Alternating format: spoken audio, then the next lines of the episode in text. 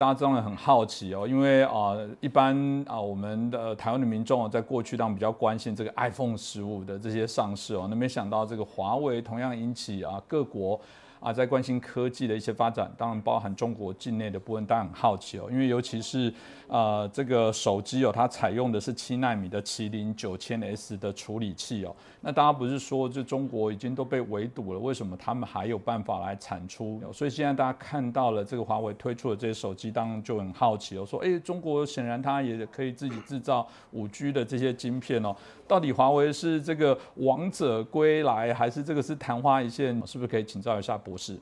呃，我的这个看了一些资讯以后，我的判断是说啊，华华为它既不是王者归来，它也不是昙花一现，而是拼命一搏。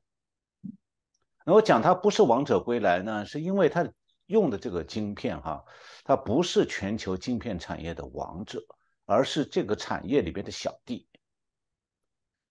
那么因为中国买不到它升级晶片性能的设备，所以。它就没办法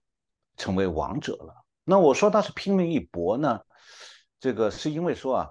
实际上这个为华为的手机提供晶芯晶片的这个中国的中芯公司，它是在用落后的设备，它想生产出来这个设这个技术极限所能达到的那种晶片，也就是七纳米晶片，但是它的良品率很低的。那我说它也不是昙花一现呢，就是说它还会继续用高昂的生产成本来生产这种次一级的晶片，虽然商业上会亏损严重，但是中共会出钱的力挺下去的。那讲到华为用的这个晶片啊，当然它不是华为研制的，它就是刚才提到那个中芯国际旗下的有一家叫做海思半导体这家公司生产的。那么华为呢是把呃是为这个麒麟晶片的生产提供了这个晶片的设计。那么这个处理器它所用的晶片呢，采用了七纳米的这个制程。那对中国来讲呢，算是一个推进。那台湾的观众朋友们一定会想到说哈，中共的晶片技术有推进啊，会不会影响到台积电的重要地位？那会不会影响到台湾的半导体产业，甚至影响到台湾的经济？那我的看法是完全不会，呃，但是呢，台湾半导体企业是确实需要要防范说有关键的人员到大陆去帮助中国晶片产业的发展。那为什么这么讲？因为啊，中国刚才我们提到，它算是勉强的用老设备生产出了七纳米的晶片，它靠的是什么？靠的是台湾的。人，那么要讲到中芯公司它的晶片研发的故事哈，我必须提到三个和台湾有密切关系的人，一个就是今年七十五岁的张汝京，他曾经是台湾的一家半导体公司的总经理。那另外一个呢是今年七十一岁的梁孟松，他以前是台积电的资深的研发处长。那还有一个现年七十七岁的叫蒋尚义，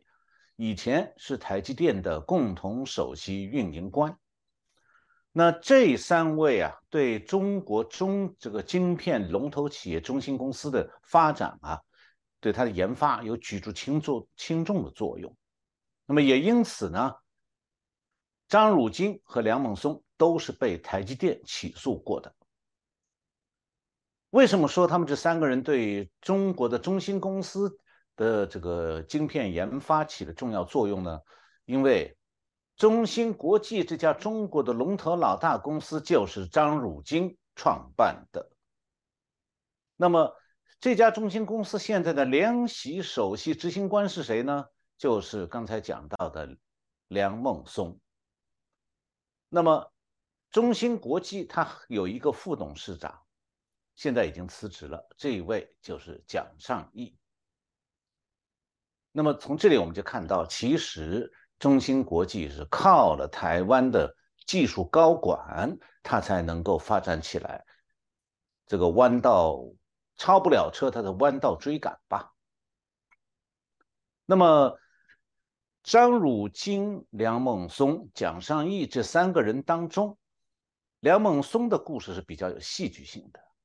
因为他曾经帮助过亚东亚两个国家的晶片龙头企业起家了。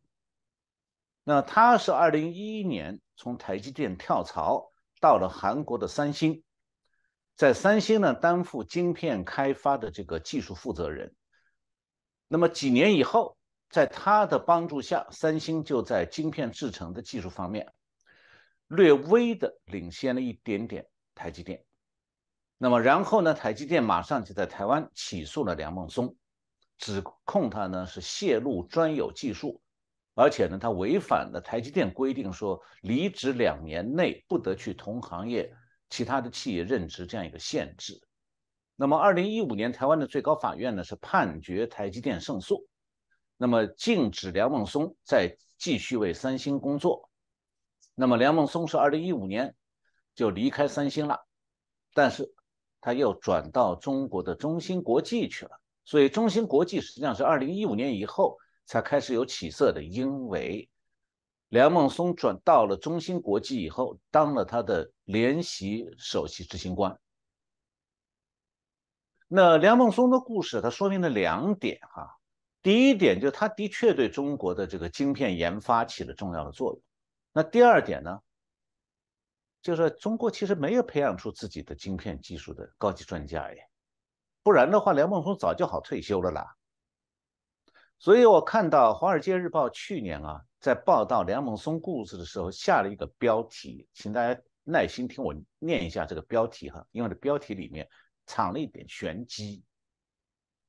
华尔街日报》这篇报道梁孟松和中芯公司的关系的时候，用的标题叫做“七旬台湾芯片魔法师助推中国半导体梦想”。大家仔细回味一下，“七旬台湾芯片魔法师助推中国半导体梦想”这句话是不是有点挖苦啊？有点挖苦的意思哎。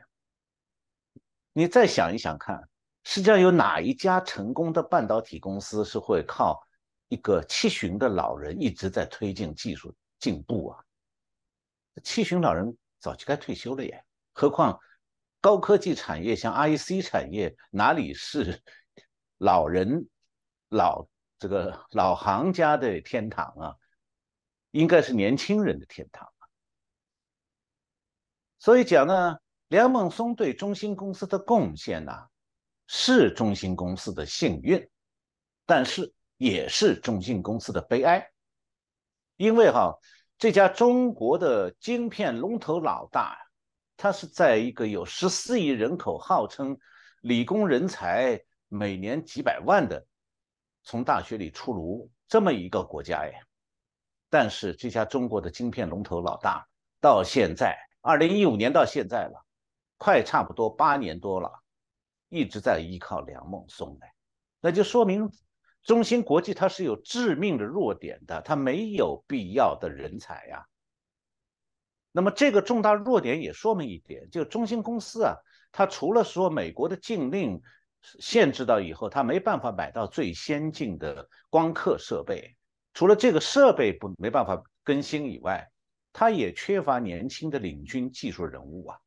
所以它后继乏力。这就是我讲，台积电其实不用担心。